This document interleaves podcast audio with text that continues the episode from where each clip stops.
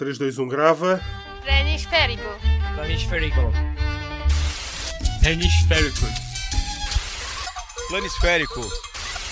Planisférico. Planisférico. Planisférico. Planisférico. A cidade é para fazer dinheiro. E se tu és um tipo inteiro, vais passar um mau bocado. Vais ver o que custa não ser ouvido no meio de tanto homem vendido, em silêncio comprado. Quem és tu, Zé Gato? O que é que te faz correr pelos cantos mais sujos desta terra? Tu já deves saber que mesmo quando vences batalhas, estás longe de acabar com a guerra. Quem és tu, Zé Gato? E quem era Zé Gato, esse tipo inteiro que corria pelos cantos mais sujos dessa terra? Foi a pergunta que toda uma geração que cresceu nos anos oitenta fez a si própria, à qual nós não iremos responder aqui. E já irão perceber porque é que usamos esta música do Zé Gato para introduzir o capítulo trinta do podcast Planisférico. Eu sou o Marco Vaza. E eu sou o Tiago Pimentel. E para além deste ser o trigésimo episódio do podcast, um número já, redondo, já é um que número merece uma, uma pequena celebração. Portanto, hurrá! Parabéns a nós. Para, parabéns a nós. Estamos a cumprir seis anos desde que começámos a escrever a coluna semanal chamada Planisférico no é Jornal verdade, Público. É verdade. Já andámos por todo o lado, já estivemos em várias linhas temporais, uh, já escrevemos duzentos e sessenta e seis textos e ganhámos um prémio. O que, é verdade, o que me parece também manifestamente pouco.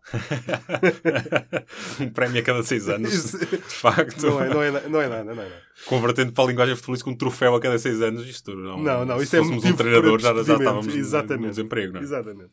Ora, o desafio, e por isso o desafio desta semana é andarmos um pouco pelo o melhor de Planisférico. Fazer uma, um desafio de mergulhar no acervo destas duzentas e sessenta e seis histórias e, e ver o que, é que, o, que é que as, o que é que estas apostas deram, não é? Porque no Exato. fundo alguns destes textos eram apostas Planisférico para o futuro. Sem dúvida. Portanto, sem dúvida. Vamos ver o que é que... E, comecei, e o primeiro de todos foi, Tiago... Foi, ora bem, tudo começou na, no dia vinte e nove de novembro de dois mil e doze. Foi o dia em que foi publicada a primeira história do, do, da rúbrica Planisférico. E eu, bom, fui, abri o baú das, das recordações, fui lá vasculhar. Uh, limpei ali um bocadinho o pó que já, já se tinha ali acumulado, afinal, afinal de contas são seis anos, e fui ver o que é que se passava na, nas Ilhas Comores. Foi lá que, foi lá que começámos, foi, foi lá que, que o primeiro texto nos levou. Não literalmente, atenção, mas, mas fomos até ao Oceano Índico, até ao arquipélago das Ilhas Comores, onde havia uma história bizarra para contar. Eu, eu, eu confesso que quando comecei à procura, não estava à espera de, de, de, de descobrir tanta coisa e tão bizarra. Bom, em, muito sucintamente, havia um novo campeão no, no, portanto, no, no, no campeonato das Ilhas Comores. Um, era um clube chamado Jabal, uma equipa que, que se distinguiu, teve, teve uma particularidade que na, na última jornada do campeonato teve uma produção atacante absolutamente extraordinária. À, à entrada para esta última jornada, eles estavam empatados com outro clube na liderança e o primeiro critério de desempate era a diferença de golos. Hum. E o Jabal tinha, tinha desvantagem neste, neste critério. Eles tinham catorze golos de desvantagem, portanto não seria fácil, só assim com um resultado extraordinário é que eles conseguiam ultrapassar a outra equipa. Uh, bom, e o certo é que aconteceu.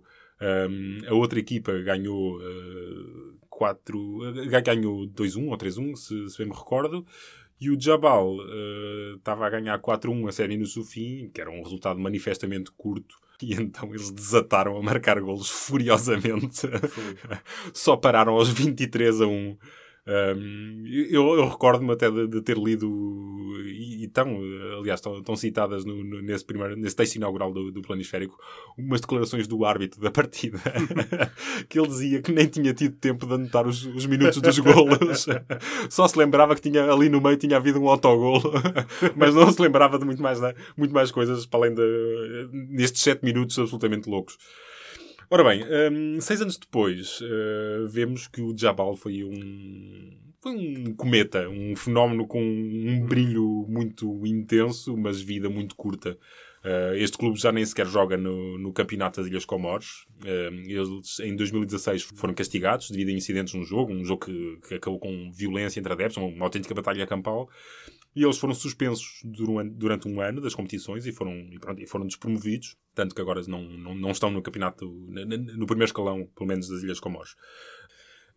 Mas isto não é, não é o fim de, de, de, de, portanto, da impressão digital que o, que o, que o Jabal tem no, no futebol das Ilhas Comores, porque depois daquele resultado, digamos, suspeito de vinte e três a um... Não, um, é apenas é normal. É apenas é, desequilibrado. Desequilibrado, pronto. Uh, ora bem, uh, uh, em dois mil e dezassete a Federação tomou medidas para combater a, a manipulação de resultados. Um, só que também não foi uma coisa muito bem feita, isto porque eles tiveram um timing manifestamente infeliz. Uh, a duas jornadas do, do fim do campeonato eles decidiram que era o confronto direto que valia no desempate, certo, e não o, a diferença de golos. Uh, passados poucos dias voltaram atrás com a decisão e, e repetiu-se o cenário de termos duas equipas empatadas na liderança à entrada para a última jornada. Uh, Pronto. Escusado estar a dizer que houve outra vez circo, né? Uma equipa ganhou dezanove a um, a outra ganhou vinte a zero. A Federação desta vez já não achou piada nenhuma coisa, castigou os dois clubes, uh, castigou, aliás, castigou os quatro clubes, os dois que certo. ganharam e os dois que perderam, tirou-lhes dez pontos a cada um. Uh, e o campeão acabou por ser a equipa que estava no terceiro lugar. Portanto, eu, eu, seis anos depois, acho que concluímos que dificilmente podíamos ter feito melhor escolha para, para iniciar o Planisférico. Sim, eu, sim, daqui, eu diria que para o ano ou daqui a dois anos podemos fazer um outro texto. Uma atualização. Do, exato. Desse absolutamente impoluto campeonato das Ilhas Comores.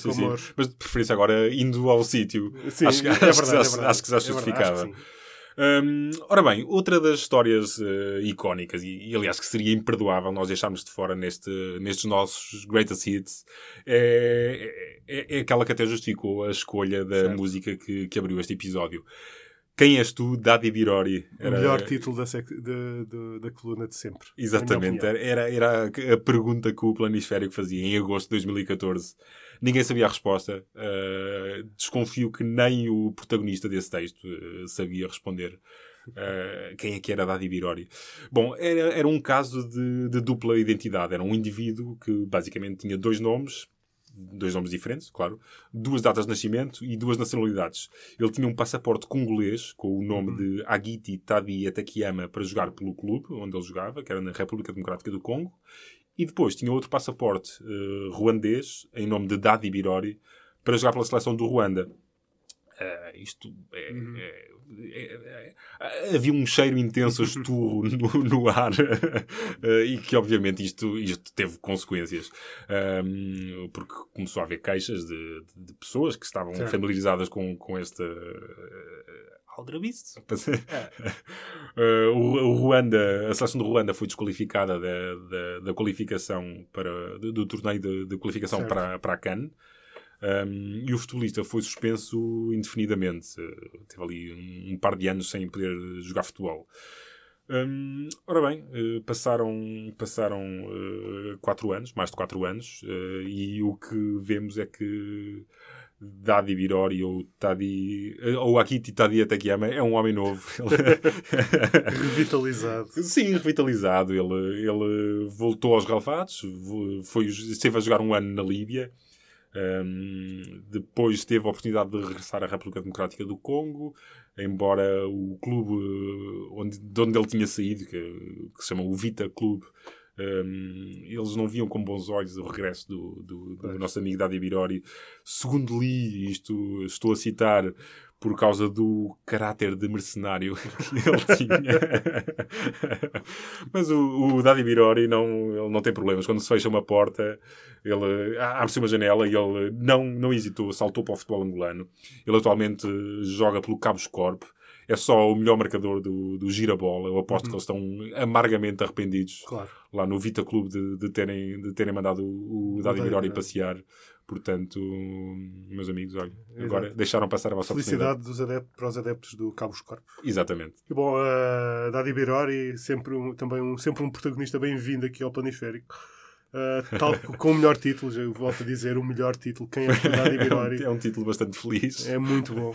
E pronto, e daí e aí tem o Zé Gato. Ora, uh, há cerca de um ano e meio nós publicámos um texto sobre uma transferência surpreendente. A transferência de um internacional belga chamado Anthony Van den Borre, que era um internacional belga, certo, jogador que jogou no Ajax, andou pelo futebol italiano.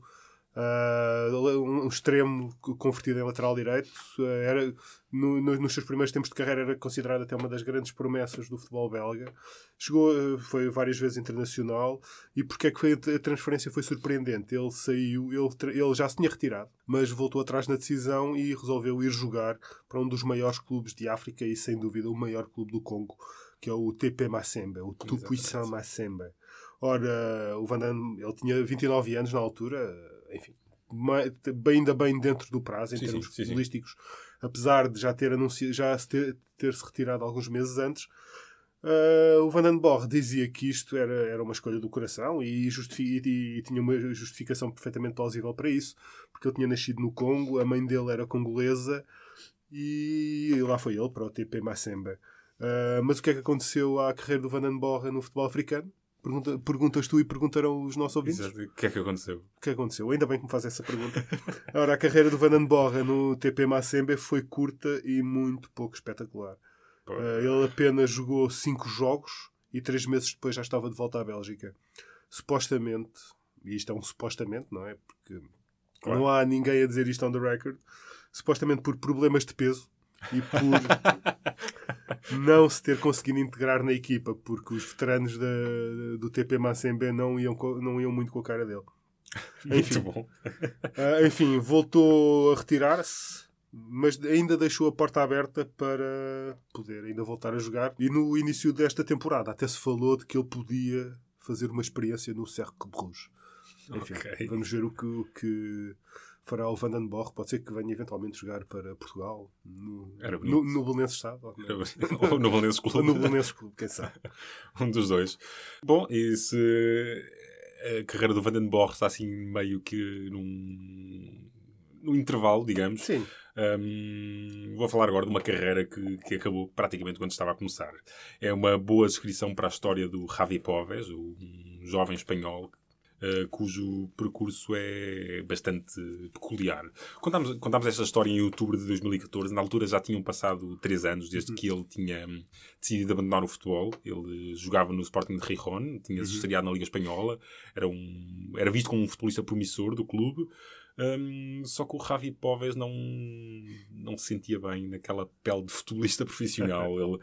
Ele, isto isto foi, foi muito, foi muito foi, falou-se muito na altura desta história deste rapaz. Ele, ele sentia-se desencantado com o mundo do futebol, com a sociedade em geral.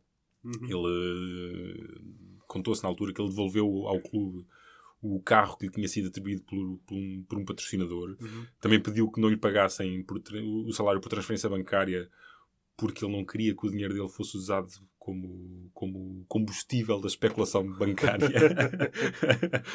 E pronto, e o Javier Poves decidiu, chega de futebol, chega de profissionalismo, uh, foi dar a volta ao mundo, certo. Andou três anos a dar a volta ao mundo, passou por trinta e cinco países, adoeceu com malária, dormiu ao relento, uhum. e diz ele que foi uma experiência espetacular.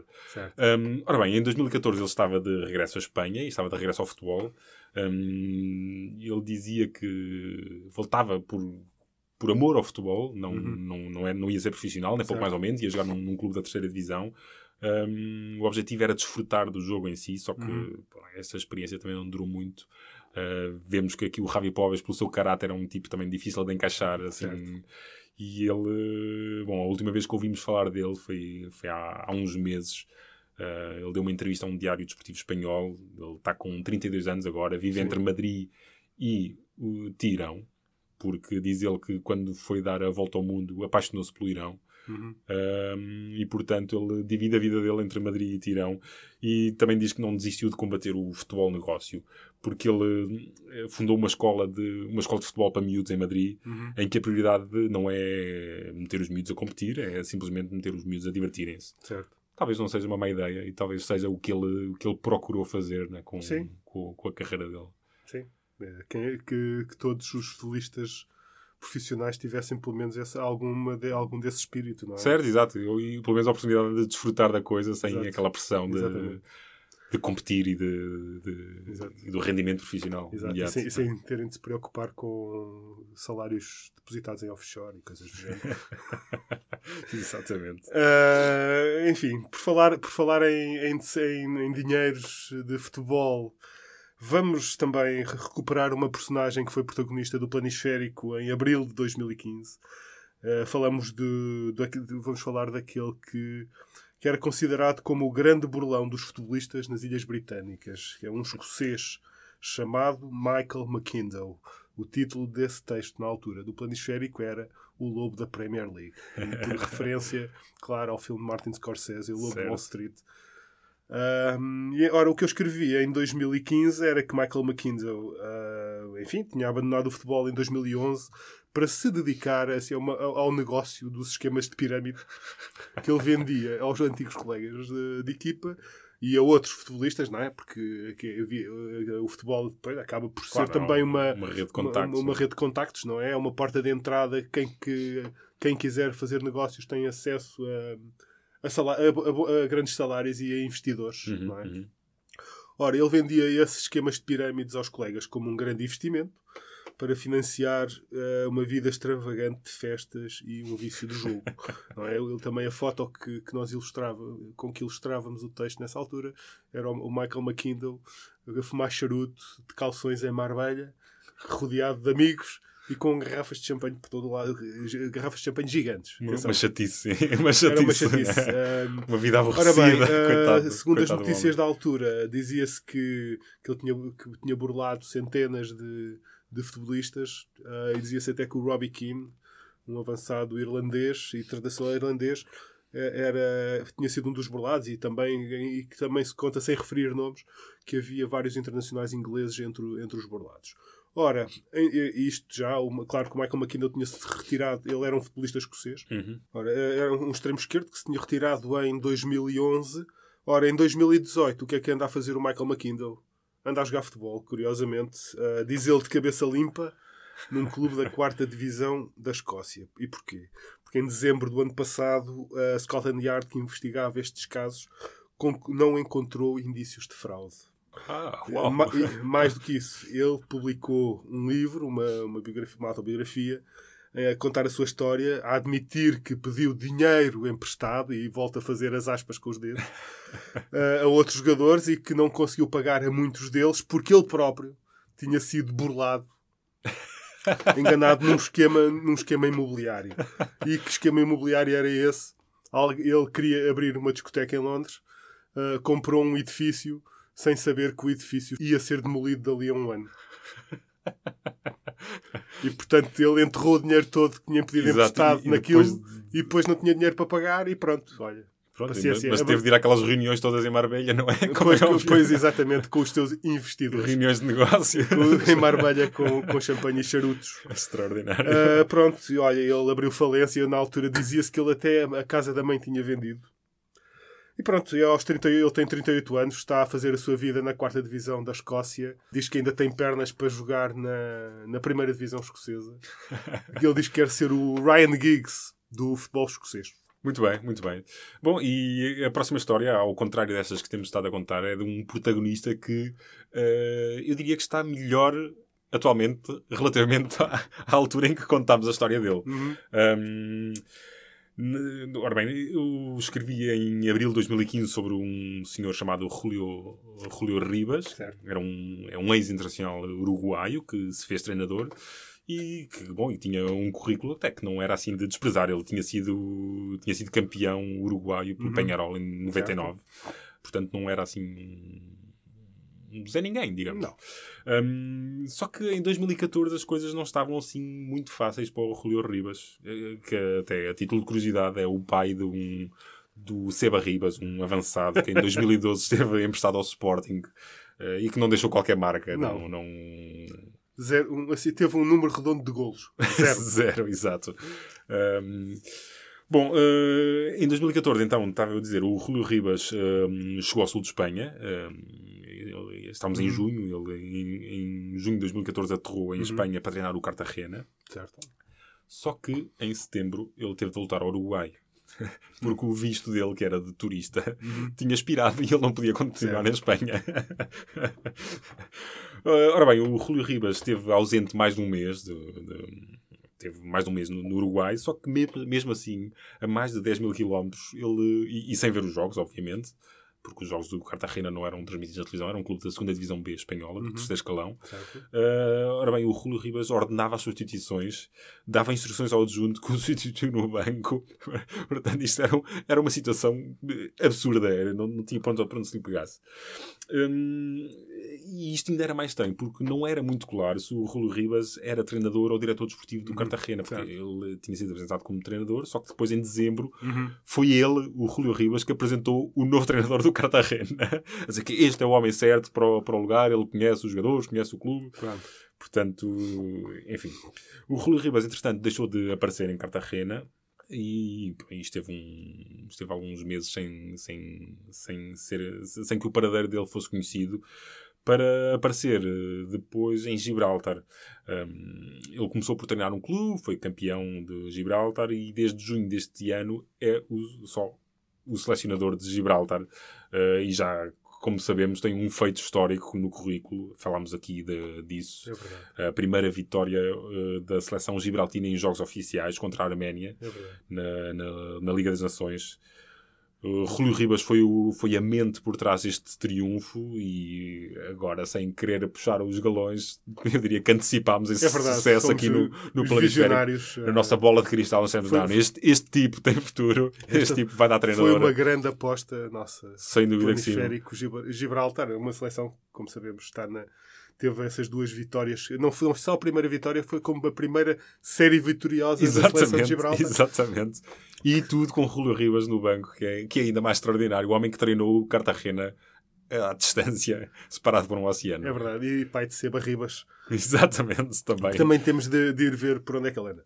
Ora, quem já não anda por lado nenhum no futebol é o, o, o, próximo, o, próximo, o nosso próximo herói recuperado de, uhum. de outros tempos do Planisférico.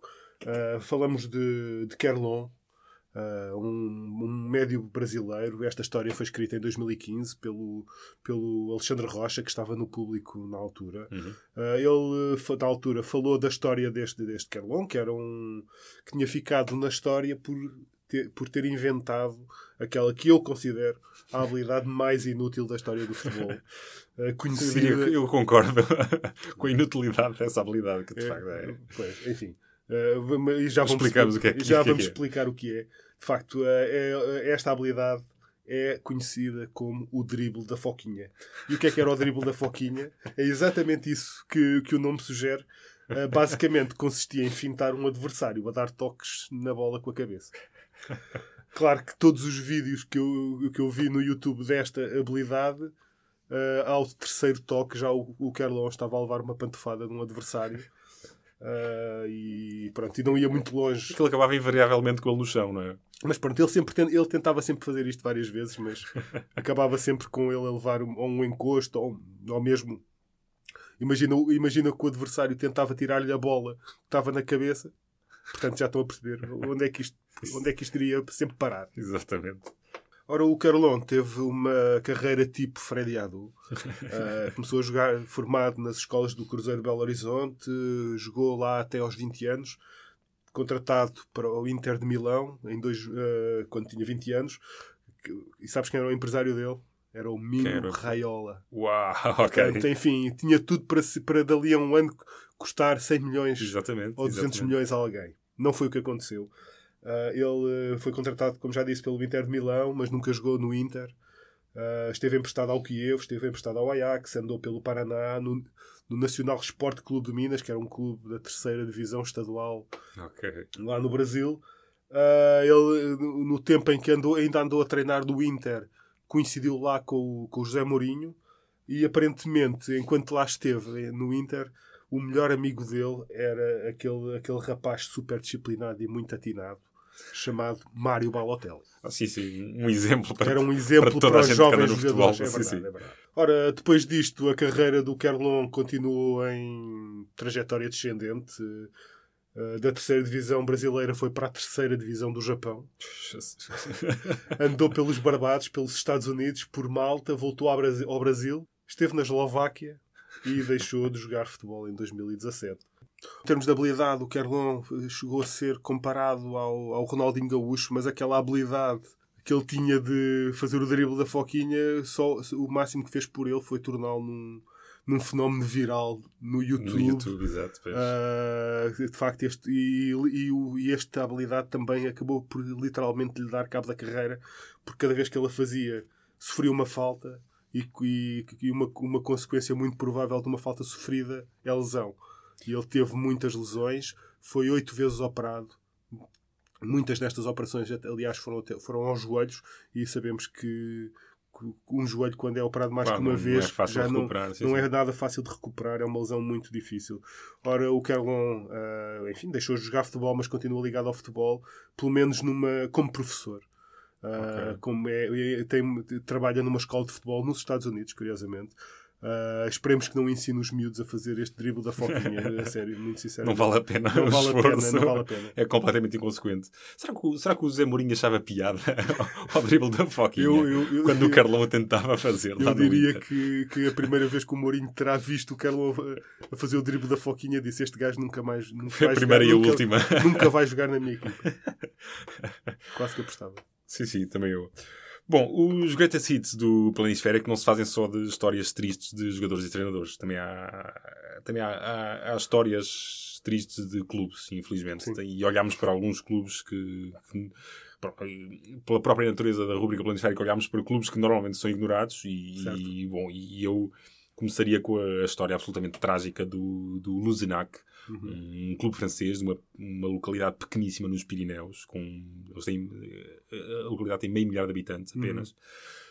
Porém, em maio de dois mil e catorze, o Luzenac tinha-se feito um gigante. Eles, um, e, aliás, e sonhavam com a estreia nas competições profissionais, porque tinham garantido a subida aos, à, à segunda liga francesa. Portanto, iam jogar uma competição profissional.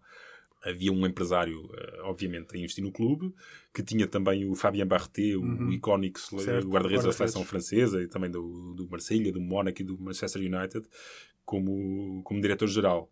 Só que o Conto de Fadas teve um, um final bastante, bastante triste.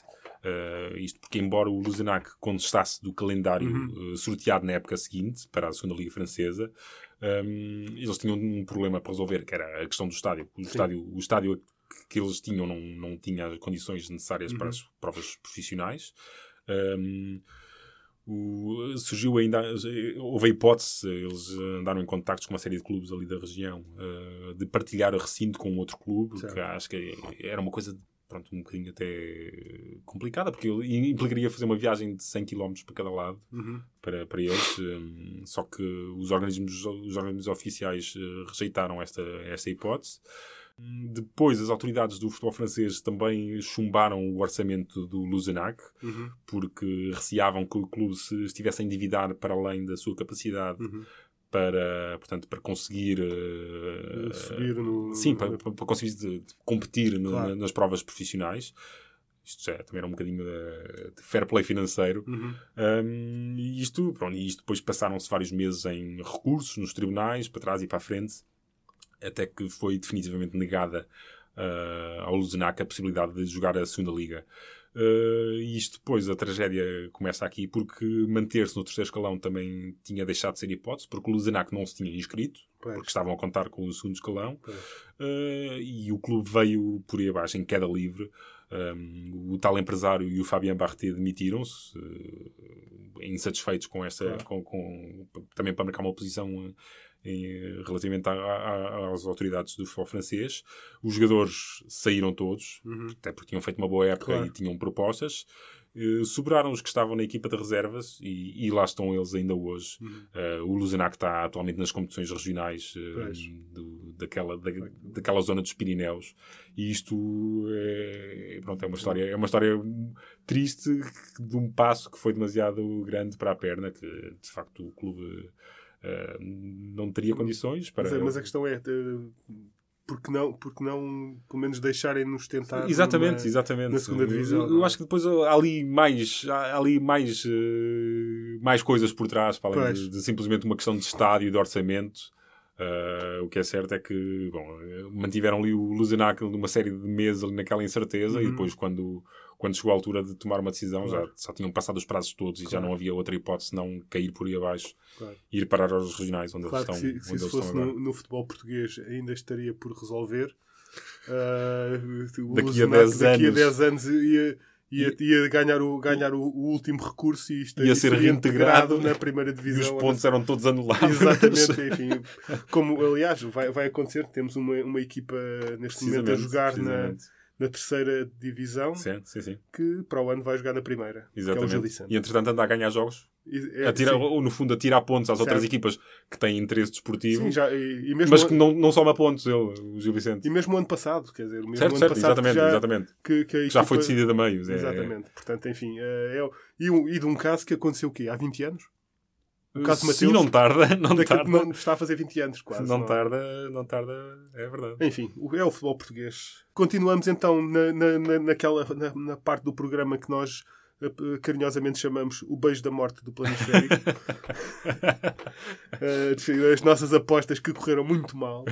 E na sequência do, dessa história do Luzenac, vamos também falar de um clube que esteve no, no, no escalão maior do seu país, também representante de uma terra minúscula. Uhum. Falamos do, do Termalica, de uma, de uma terra, eu vou tentar dizer isto bem, de uma terra chamada Niesieza. Uma, uma aldeia de setecentos e cinquenta habitantes. Vais ter os nossos ouvintes polacos a escrever de furioso porque não pronunciaste não bem pronuncio. o nome da terra. Pronto, pe- peço desculpa então aos nossos ouvintes polacos. Ora bem, o, o Termalica uh, subiu à primeira divisão da Polónia em dois mil e quinze. Uh, ora, como, como já disse, uh, Niesieza é uma cidade, uma vila, uh, uma localidade, como queiram chamá-lo, chamá-la de apenas setecentos e cinquenta habitantes, na altura um recorde europeu. Nunca tinha havido uma, uma terra tão pequena a estar representada num, num primeiro escalão de um campeonato. Okay. Uh, ora, o, o Termalica esteve na primeira divisão polaca durante três temporadas. Na primeira ficaram em décimo terceiro, na segunda acabaram em oitavo e na terceira... E, e, ou seja, pela, que é que aconteceu, né? fica, teriam ficado, pela progressão natural teriam ficado em quinto, mas não uh, desceram de divisão na, na, terceira, na terceira época. Nesta época também não estão muito bem, estão em décimo quinto, em dezoito equipas na segunda divisão. uh, e pronto, e, e de facto aí se, tu, se, se o Luzenac não tinha estádio para receber jogos da, da, segunda, da segunda divisão francesa, sim. o Termalica tinha um estádio que, foi, que, que, que, eles, que, eles, que era de dois mil, para, com capacidade para dois mil espectadores, que a, a Liga Polaca obrigou-os a fazer uma expansão para quatro mil e quinhentos. Uh, ou seja, mais do dobro, sendo que, obviamente, a terra só tinha setecentos e cinquenta. Ou seja, tinham muito, muito, muito espaço para as pernas. Toda a gente podia levar a família. Exatamente. Pronto. E mesmo assim. E, mesmo assim, e podiam não... convidar os amigos e, e, e da, da aldeia vizinha e tal. Uh, e, ou seja, o que é que eles aumentaram o estádio, tinham, aumentaram o estádio para seis vezes uh, a população da vila e pronto, desceram de divisão, estão a caminho da terceira divisão, enfim, o que é que mas, eles irão mas fazer? Tem um estádio... Mas tem um estádio que podia, jogar, podia servir para a segunda divisão francesa. Sim, sim, sim, sim, é verdade. Ora, continuando pelos clubes amaldiçoados pelo Planisférico, vamos ao Chile. Uh, para falar do Cobre Sal, um clube que foi campeão chileno no torneio Clausura em dois mil e quinze, que ia disputar a Copa Libertadores, e foi por isso que falámos dele. O Cobre Sal é um clube que joga no, no, no meio do deserto de Atacama, uh, clube de uma comunidade mineira que tinha médias de espectadores de cerca de mil e quinhentas pessoas. Tinha, tinha uma tarefa difícil, que era ter um campo relevado, que era obrigado, obrigado a isso. Do deserto. É. No meio do deserto, ter um campo relevado, relva natural, não era fácil, não é? Uh, e o que é que aconteceu? O Cobre Sal, o primeiro clube, o primeiro clube de Zamorano, de Ivan Zamorano, okay. esse grande avançado chileno. Sim, sim, sim. Uh, o Cobre Sal, em dois mil e dezoito, uh, está na segunda divisão. Ora bem, falando ainda de clubes uh, amaldiçoados uh, pelo Planisférico, uh, vamos para a Crimeia. Um território que em dois mil e catorze foi anexado pela Federação Russa e que antes fazia parte da Ucrânia. Foi precisamente em dois mil e catorze que publicámos um texto sobre o Tavriya Simferopol, uhum. uh, que, era, que, que até tinha sido o primeiro campeão ucraniano uh, de, depois da, da desintegração da União Soviética. Ora, com a, com a anexação da Crimeia pela Federação Russa, uh, o, o Tavria e o Sebastopol, outro clube uhum. uh, da Crimeia que participava na, nos campeonatos ucranianos, o Tavria e o Sebastopol foram impedidos pela UEFA de integrar os campeonatos russos, uh, porque há aqui toda uma questão geopolítica da qual não vamos aflorar, não vamos falar uh, em pormenor dela, mas que tem influência, porque... Sim. A anexação da Crimeia à Federação Russa não é uma coisa que seja é, não, não é uma coisa que seja reconhecida por muita gente. Uhum, uhum. Um, portanto, e a UEFA tem, também não, não o reconhece. Portanto, não, deixa que este, não deixou que estes clubes integrassem os campeonatos uh, da Rússia. Uh, também não, não permitiram a criação de um... Enfim, o compromisso que aconteceu, na verdade, foi que se criasse um campeonato da Crimeia. Ok. Uh, portanto, enfim, uh, há uma federação da Crimeia que é o que tem um estatuto especial, não faz parte da UEFA, tem um estatuto especial. Uh, é um campeonato que tem oito clubes, seis deles serão clubes uh, amadores, não é? Os, os profissionais são estes: é o Tavria, Simferopol e o Sebastopol. Como já disse, o Tavria, que era o, o clube mais representativo da, da Crimeia na, na, no campeonato ucraniano, uh, tem agora duas versões: tem uma versão que joga na Liga da Crimeia. E tem uma versão que joga na Ucrânia. Ou seja, criada por, por, por uh, habitantes de, de Simferopol que fugiram, que eram, que eram para a Ucrânia, não é? Okay, que fugiram okay. para a Ucrânia, que fundaram uh, o, o, um clube, o, o Tavria Simferopol, fora de Simferopol, uh, que joga na segunda divisão ucraniana. Uh, e para terminar esta, esta maldição planisférico, vamos rapidamente para os Estados Unidos e para os New York Cosmos, aquela equipa lendária. Exatamente, sim. Onde icónica. Joga, icónica, onde jogaram Pelé e Beckenbauer ao mesmo tempo, uhum. onde uhum. jogaram outros grandes craques, como Carlos Alberto, como Chinaglia. Uh, e, ora, essa, sabemos que essa equipa foi recuperada em dois mil e treze para participar, na altura, num campeonato secundário dos Estados Unidos, e foi a propósito disso que escrevemos também sobre isso, sobre, sobre o Cosmos, uh, que até fiz, eu, na altura, consegui entrevistar o treinador dessa, desse Cosmos dois ponto zero, uh, um, um internacional, antigo internacional venezuelano chamado Giovanni Savarese. Até conseguiram contratar um jogador que tinha sido campeão pela Espanha, pela seleção espanhola, em dois mil e oito, que era um brasileiro que, que jogou muitos certo, anos certo. no Villarreal, chamado Marcos Senna. Uh, mais tarde também tiveram o Raul González, esse, o grande avançado espanhol que jogou na, no Real Madrid, sobretudo, mas também no Schalke zero quatro. Ah, e também tiveram um jogador que passou pelo futebol português, um defesa, que, chamado Rovércio, que passou pelo Gil Vicente e pelo Passos de Ferreira e que até ficou lá muitas temporadas. Ora, em termos de títulos, a coisa não correu nada mal. Eles foram campeões em dois mil e treze, em dois mil e quinze e dois mil e dezasseis. Mas em dois mil e dezassete já se dizia que o Cosmos tinha dívidas oh, diabo. superiores a trinta milhões de dólares. Ai, ai, ai. Enfim, isto em quatro anos de gestão, trinta milhões de dólares para um clube que joga numa divisão secundária dos Estados Unidos. Não é brilhante. Não é, não é uma gestão nada brilhante.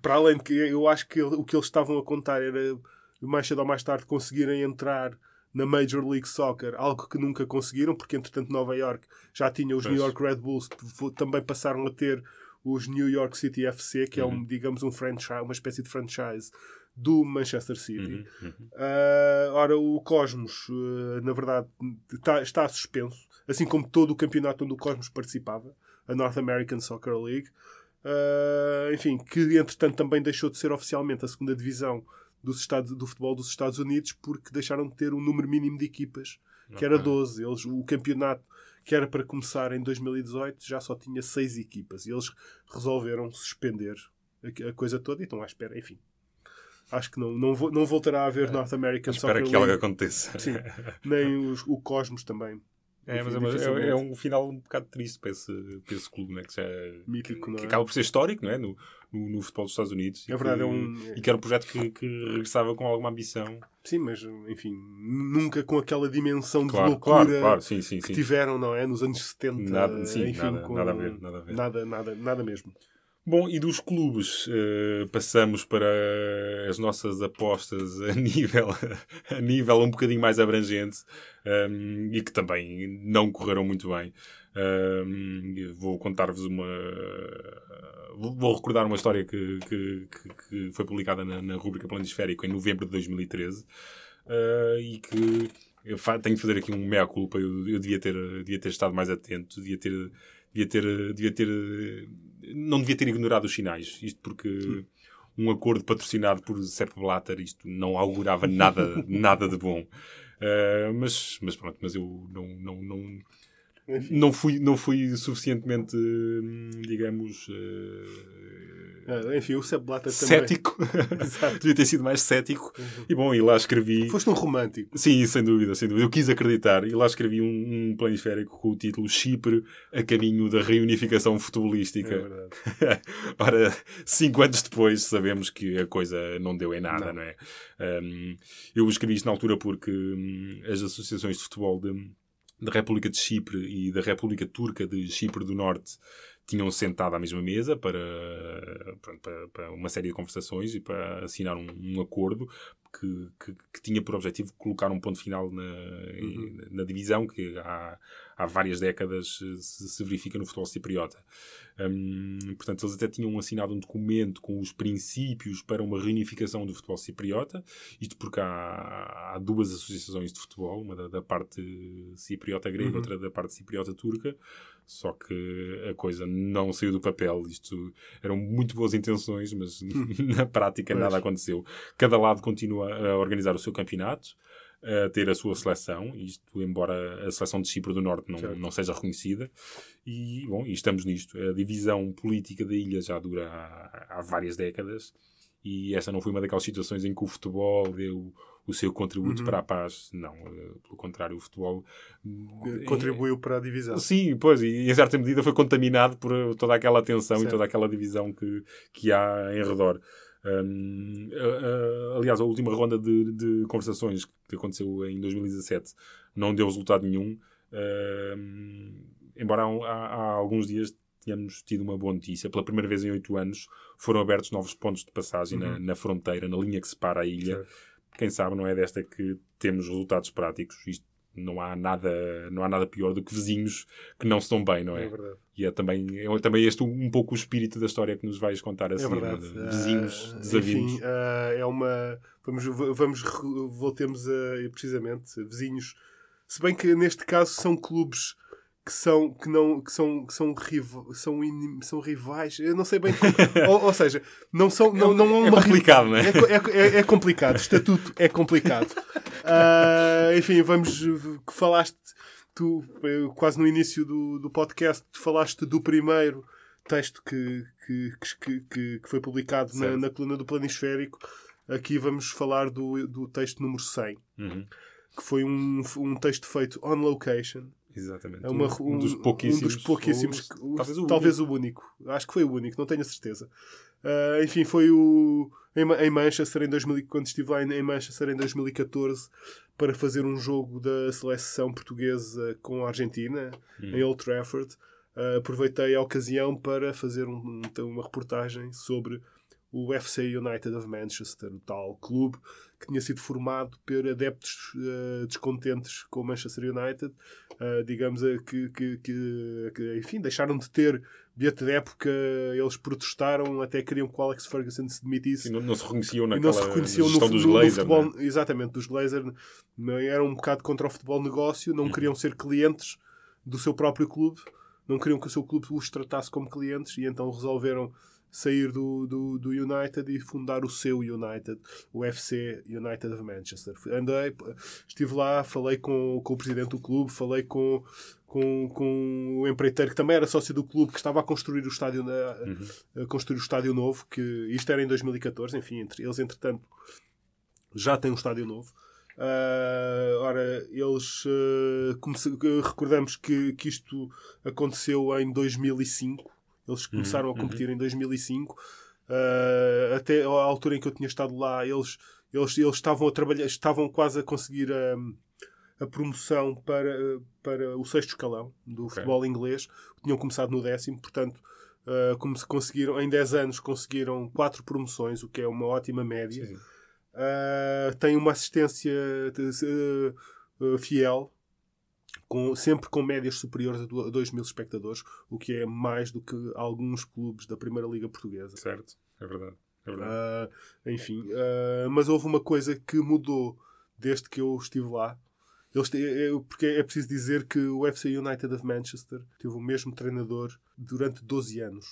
Um, um rapaz chamado Carl Marginson, que era, um, que era um rapaz que tinha... Um homem que tinha um serviço de entrega de, de hortaliças e de produtos frescos, mas que, que, que também era treinador, que, que acabou por ser escolhido para ser o primeiro treinador do F C United of Manchester.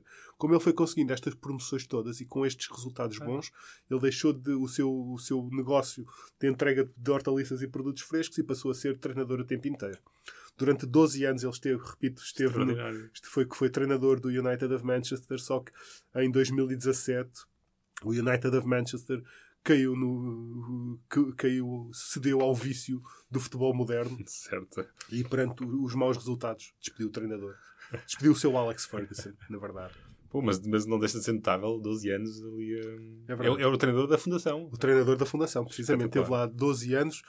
Teve, fez quase quinhentos jogos e teve quatro subidas de divisão. Muito bem, muito bem. Parabéns a ele. Parabéns também a nós. Também a nós, a né? nós Estamos de parabéns. A rúbrica faz seis anos. Uh, é o episódio trinta do podcast Planisférico.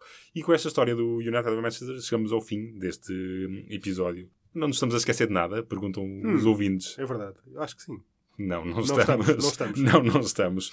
Como é o nosso especial de aniversário, decidimos dar uma, uma folga ao nosso Freddy Adu. Ele também tem direito não, não, de gozar um, gozar um tempinho para ele. Não, é verdade. Não, não, não, não temos de estar sempre aqui... Uh, é, é, é. Digamos, em encher chouriços. Em invocá-lo. Em invocá-lo. Tipo, em encher chouriços. Exato.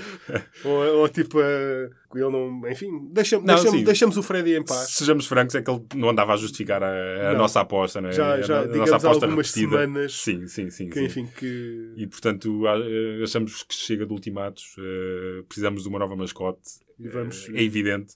A não ser que haja, que haja uma novidade em que, que Freddy Adu se vá transferir no mercado de inverno para um grande do futebol europeu ou um grande do futebol asiático ou um grande do, ou para qualquer lado, para na qualquer verdade. Lado, sim. Se ele, se ele não der sinais de vida daqui, das próximas duas semanas, nós fazemos... É melhor passarmos das palavras aos atos e, e escolher uma escolher, mascote nova. Exatamente. Mandem também as vossas sugestões. Aliás, se tiverem uh, bons nomes de, de candidatos a uh, novo Freddy Adu, uh, mandem. Nós Mano. veremos quem é, que, quem é que vai ser o eleito para estas funções é tão nobres. Foi o episódio trinta do Planisférico. Parabéns a nós. Eu sou o Tiago Pimentel. E eu sou o Marco Vaza. Tivemos mais uma vez o cuidado técnico do grande Ruben Martins.